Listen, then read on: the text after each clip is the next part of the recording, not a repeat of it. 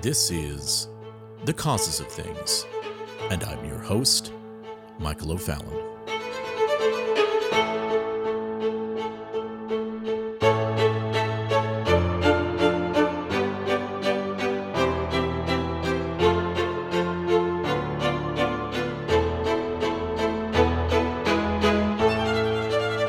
It was 2,400 years ago that the Greek historian Thucydides said the following in his historical record of the Peloponnesian War It was the rise of Athens and the fear that this inspired in Sparta that made war inevitable.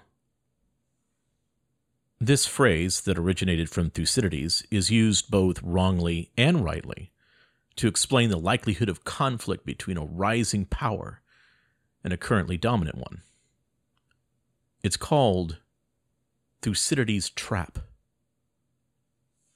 It is applied today to describe the global situation between the establishment dominant nation of the United States and the rise of Communist China. And never before has a nation risen so far, so fast, on so many different dimensions as has China. The challenge is the impact and how China has risen. The discombobulation this will cause the United States and the international order, of which the United States has been the principal architect and guardian.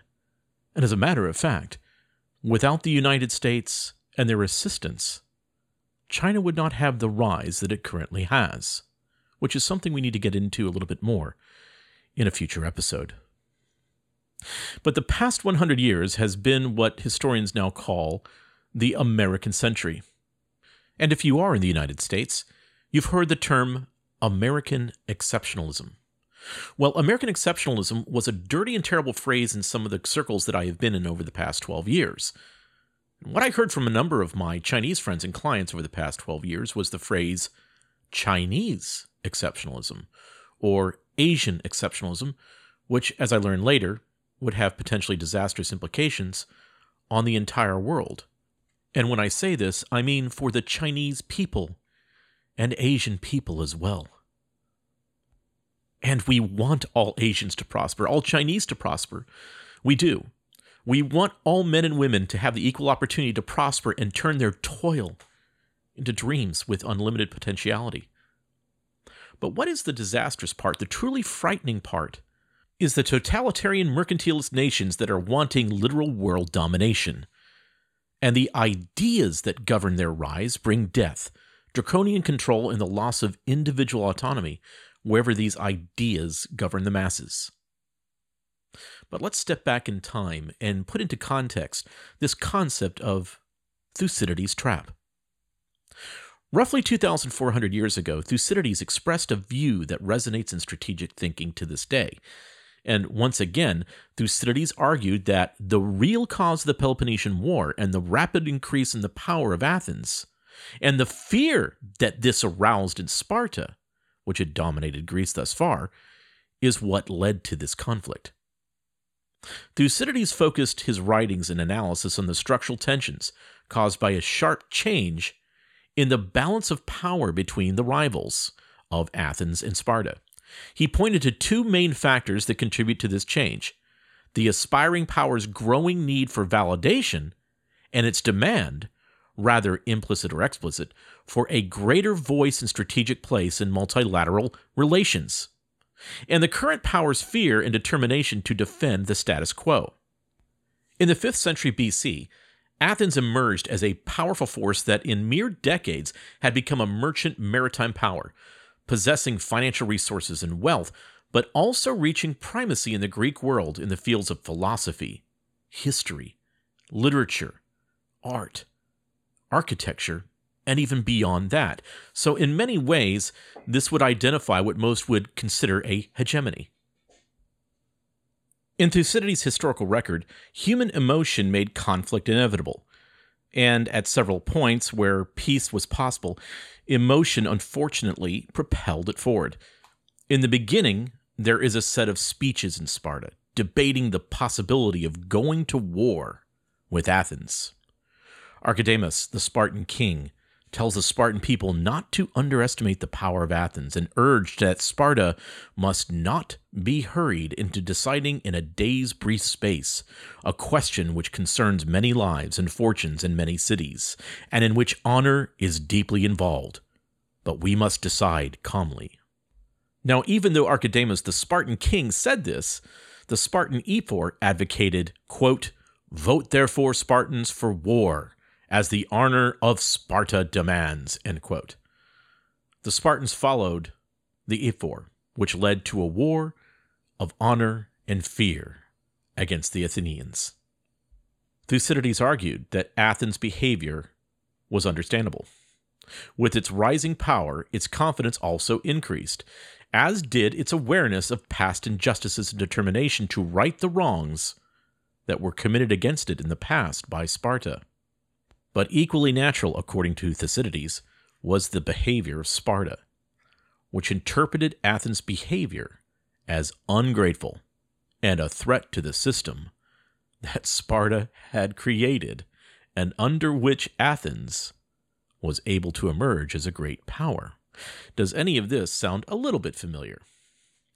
This combination of factors resulted in structural tensions and subsequently a war that completely devastated all of Greece. In addition to the objective shift in the balance of power, Thucydides drew attention to Spartan and Athens leaders' perception of the situation, which then led to an attempt to increase their own power through alliances with other countries in the hope of gaining a strategic advantage over their rivals.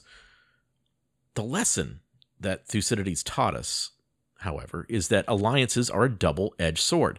When a local conflict between Corfu and Corinth broke out, Sparta felt that to maintain the balance, it needed to help its vassal, Corinth. The Peloponnesian War began when Athens came to Corfu's defense, and Corfu leaders convinced the Athenians that a de facto war with Sparta was already underway. Corinth also convinced the Spartans that if they did not attack Attica, they would be attacked by Athens themselves. Corinth then accused the Spartans of misunderstanding the gravity of the threat of maintaining a favorable balance of power in Greece. And although Sparta ultimately won the Peloponnesian War, both Athens and Sparta came out of the 30 year conflict in ruins. So, with what Thucydides had brought us in terms of his understanding of the Peloponnesian War into today's world, what many are trying to do is trying to take the conflict that happened then between Sparta and Athens and apply it directly to what's happening between the United States and China. But I think that this is improper. But in the United States over the past 50 years, the story of the rise of the conflict between Sparta and Athens has been wrongly applied by several of the power brokers in the international globalist movement. First and foremost would be former U.S. Secretary of State, Henry Kissinger. And on the other side of the Pacific, Xi Jinping, the communist Chinese leader who has put his nationalistic ambitions above honesty and goodwill negotiations, stated, quote, We all need to work together to avoid the Thucydides trap, destructive tensions between an emerging power and established powers. Our aim is to foster a new model of majority country relations. Keep that in mind in the next few podcasts because that relates back to the Belt Road Initiative as well as their continuing discussions with the World Economic Forum. Another voice in the conversation surrounding Thucydides' trap would be the President Emeritus of the Asia Society, member of the Council on Foreign Relations, and Hang Lung CEO, Ronnie Chan and full disclosure is necessary here. I have known Ronnie Chan and his brother Gerald very well over the past 12 years and served them in different capacities. But I believe that the story of Thucydides' trap is misapplied and forced in this situation to try to describe the rise of China and as well the relationship with the United States. And in all the studies that pertain to Thucydides' trap, especially when it's being used as a reflexive theory, the main idea is that the new power, and in this case China, the challenger, is going to compete to the death to displace the old, the current dominant nation or rule, which in this case would be the United States. But again, there seems to be a forced narrative that is trying to reflexively take Thucydides' trap over the past 50 years and make sure that everyone is talking about this as if it is something that is inevitable that must happen. And the specific discussion has been recently reanimated because of military and political developments at the international and domestic arenas. And the narrative in regards to the debt diplomacy driven, neo colonizing nation of China is that somehow we must achieve detente by gradualistic decline of the United States. It's as if this is a foregone conclusion by the international community along with China.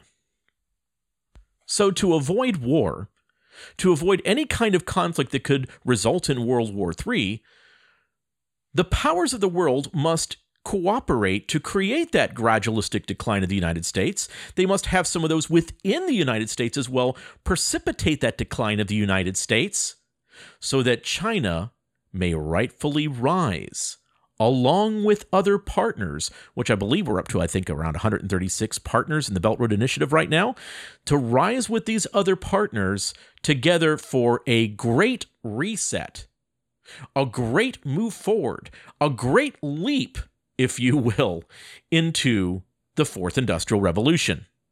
But there's a few things that are getting in the way.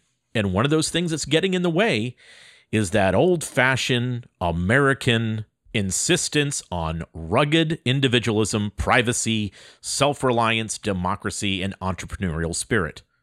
Mix in, of course, national pride, constitutional law, and autonomous rights, and you have a problem in achieving your great global reset. You see, because giving up personal privacy and guaranteed rights is not something that the vast majority of Americans are really willing to do. So, if the entire rest of the globe participates in the creation of what will be called a circular economy, that is Davos speak, by the way, for a Keynesian socialist economy, then either the United States will be embargoed by the world and forced into a difficult, almost no win situation. America will have the leverage of the weight of China and the rest of the nations participating in the supranational scheme applied against its neck. And we got here over the past 50 years by proclaiming the need for global participation to avoid the catastrophic consequences of Thucydides' trap. And of course, this is all nonsense. It didn't have to happen like this. We didn't need to have the rest of the globe partnering with a nation that is literally committing genocide against its Muslim population in Western China to come to this. We didn't need to have the rest of the globe trying to avoid the horror of a possible Third World War by partnering with a monstrous totalitarian state that tramples over treaties and crushes the rights of Hong Kong and Taiwan. We didn't need the fertile fallacy of Thucydides' trap. This is all alchemy. Thucydides' trap is another example of what I call Pygmalionism. And if you recall, in the ancient Greek fable of Ovid's Metamorphoses, Pygmalion was a Cypriot sculptor who carved a woman out of ivory. According to Ovid, after seeing other women prostituting themselves, Pygmalion declared that he was, quote, not interested in women, end quote, but then found his statue was so beautiful and so realistic that he fell in love with it. In time, Aphrodite's festival day came, and Pygmalion made offerings at the altar of Aphrodite. There, too scared to admit his desire, he quietly wished for a bride who would be the living likeness of my ivory girl. When he returned home, he kissed his ivory statue and found that the lips felt warm. He kissed the statue again and found that the ivory had lost its hardness. Aphrodite had granted Pygmalion's wish. Pygmalion married the ivory sculpture, which changed to a woman under Aphrodite's blessing. So, in Pygmalionism, also what we can refer to as reflexivity, you avoid the objective issues in order to achieve the end you wish to create with subjective insistence that some potential catastrophic end must be avoided. In other words, whatever you wish to make true, you make true by continuing to talk about it, by continuing to think about it. And what was a non reality, you make into a reality. That's Pygmalionism. That's also the answer to Thucydides' trap. Not unlike the global climate scare tactics of Extinction Rebellion. Thucydides' trap will create a global World War III if we don't find a way to create managed decline in the United States now. So, Graham Allison writes a book about Thucydides' trap. Thucydides' trap is constantly discussed in our military circles within the United States. Thucydides' trap is talked about as almost an inevitable conclusion of what will happen with the relationship of the United States and China within the halls of Congress. And the Asia Society and Ronnie Chan then, of course, have to have conferences with Graham Allison discussing Thucydides' trap ad nauseum, nonstop. Because now you have invested in trying to stop Thucydides' trap, which is a non event. It's only a possibility. And in conversations in the circles that I have been running in over the past 12 years in Washington, D.C., London, China, New York, Los Angeles, I have had to endure hours and hours of lectures and discussions on Thucydides' trap, the Pygmalion reflexive wheel in full effect.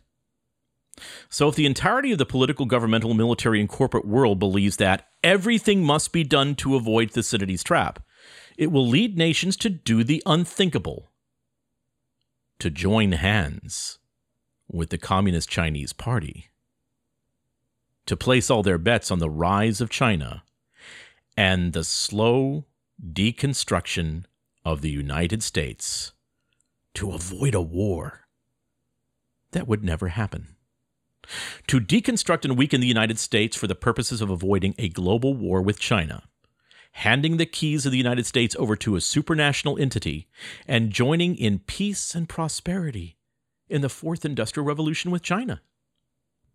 So, how do ideas like Thucydides' trap become instant doctrine, instant dogma within our military circles, our political circles, our geopolitical think tanks? How do these things become almost permanent fixtures that everyone must direct policy on, direct their conversations on, direct their future plans on, direct their investments upon.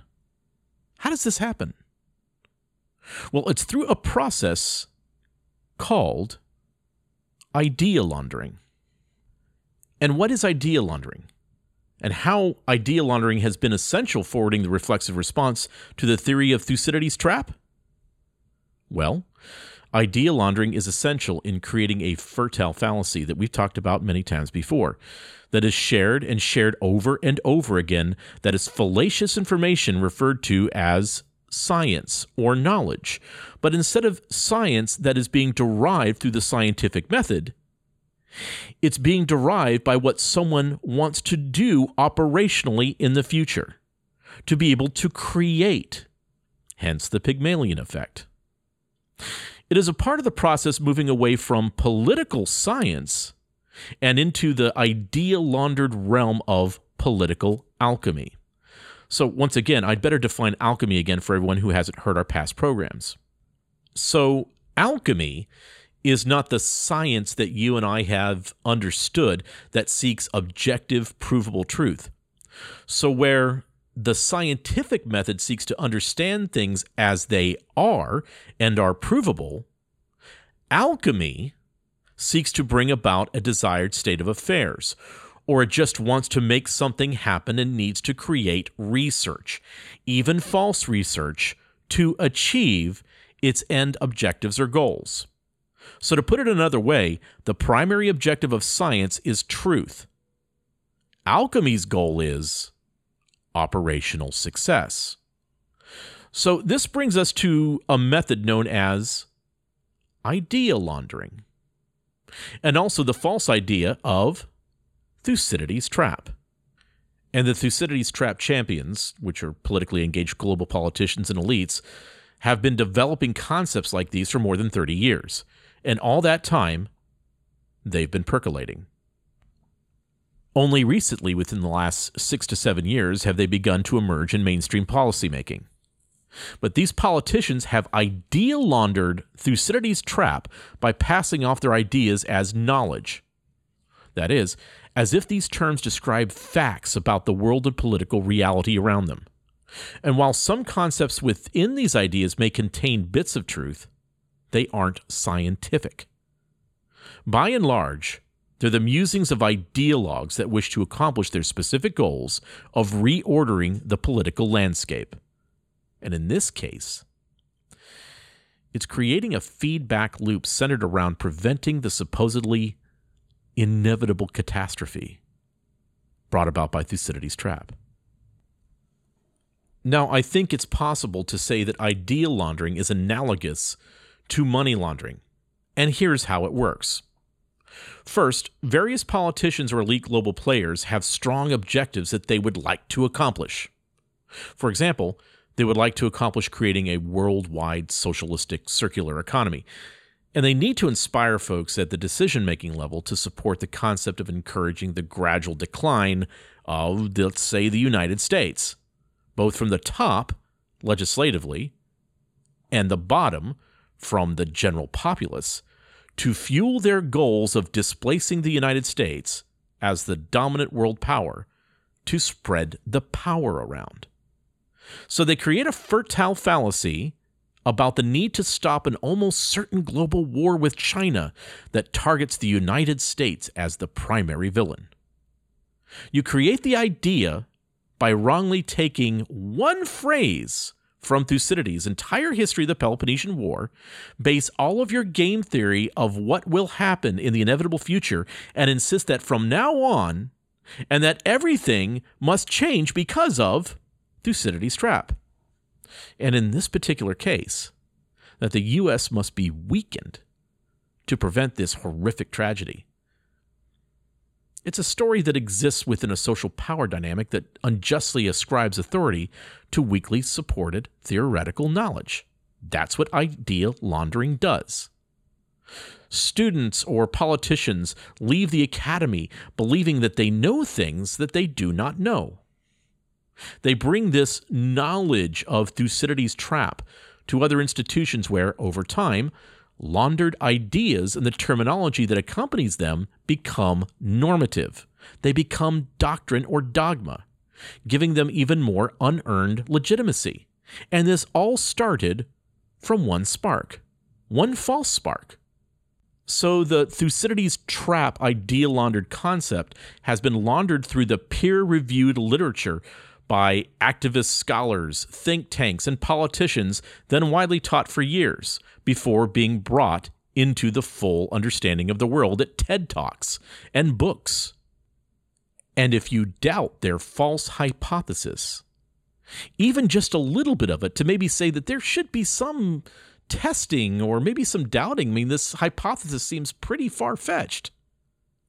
You are dismissed from the inner circle of knowledge and influence. We tend to think, you know, of propaganda as something generated by the state. But it's from everywhere. Because the state is becoming the private, and the private is becoming the state. So, this idea laundering is a prime example of something coming from ideologues within think tanks that have objectives and making its way into the public via sympathizers in the mass media. Eventually, these lies or theories become de facto truths, either because people really do believe in them, because everybody else believes in them, and if they believe them and I don't, then I'm on the outs. Then the cost of questioning them becomes too great. So people conform. So I'm really hoping you get this. There are no facts. It's all narrative. One historian's account is as good as another. Facts become whatever is useful to the ideological or political crusade. This bad idea along with these highly biased and unreliable claims about Thucydides' trap and U.S. and China relations, has now been laundered so thoroughly that some of the most powerful organizations in the world use it as authority and reach to further legitimize it and spread the lies to the masses and especially to political bodies, deliberative councils.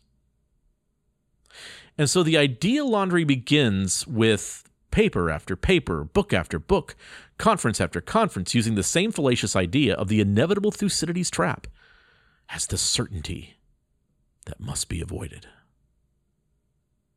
So, if the entirety of the political, governmental, military, and corporate world believes that, everything must be done to avoid Thucydides' trap. As said before, it will lead nations to do the unthinkable.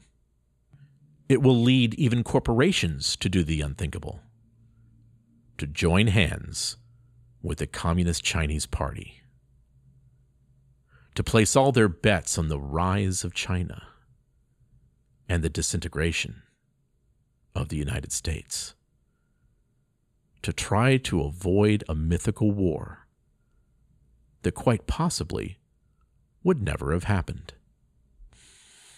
And the primary Thucydides trap evangelists who are pushing the inevitability of this proposed catastrophic event are trumpeting the Thucydides trap hypothesis with the same ferocity and the same frequency as an apocalypse focused doomsayer prophet that stands on street corners, waving the warning signs that the end is near. And who is the primary Antichrist in their political scenarios now? Well, of course, it's President Donald Trump. And as the pro China Thucydides trap cultist can be heard repeating over and over again in TED Talks and in Asia Society meetings, he didn't cause the downfall, but he certainly pushed it into the abyss. And thus, even within the United States, the recruitment of folks at the State Department level, in the military, in large international corporations, in internationally followed sports teams such as the NBA who are convinced that the future is China because of the Thucydides trap cult, have all bet on China. And China has had their proxy provocateur for the last several decades who would saber rattle as soon as the United States would show some momentum of gaining strength in Asia and some influence in Asia. And that has been North Korea. And North Korea would threaten South Korea and Japan whenever it was time for China to flex its diplomatic muscle. So, what did Donald Trump do that was different than the past administrations? Well, he befriended North Korea's ruler, imperfect and brutal as he is. And for a season, this took some amount of leverage away from China. See, because North Korea was their sock puppet disrupting some of the key components necessary to the mythology around Thucydides' trap. Now, others have bet on the international go betweens. You know, the referees of the international political world, with the folks, let's say, at the World Economic Forum, believing that the Great Reset would put the West in synchronization with China, as we, the voting public, were deceptively pushed against our full knowledge or will into the fourth industrial revolution. We've been talking about this, of course, for years. And this solution, in their eyes, in the international community, the globalist community, would prevent this reflexively inevitable, quote, monster under your bed, end quote, Thucydides' trap from actualizing on the world stage. But there is something else at play. And just as there is more to eschatology than what Hal Lindsey had claimed, there is more, in context and in total, than what wild eyed prophetic doomsayers like Graham Allison are saying about Thucydides. Context is king, you see. And the main thrust of Thucydides' history of Peloponnesian is this order is fragile. The main question in politics today is how to deal with this fragility.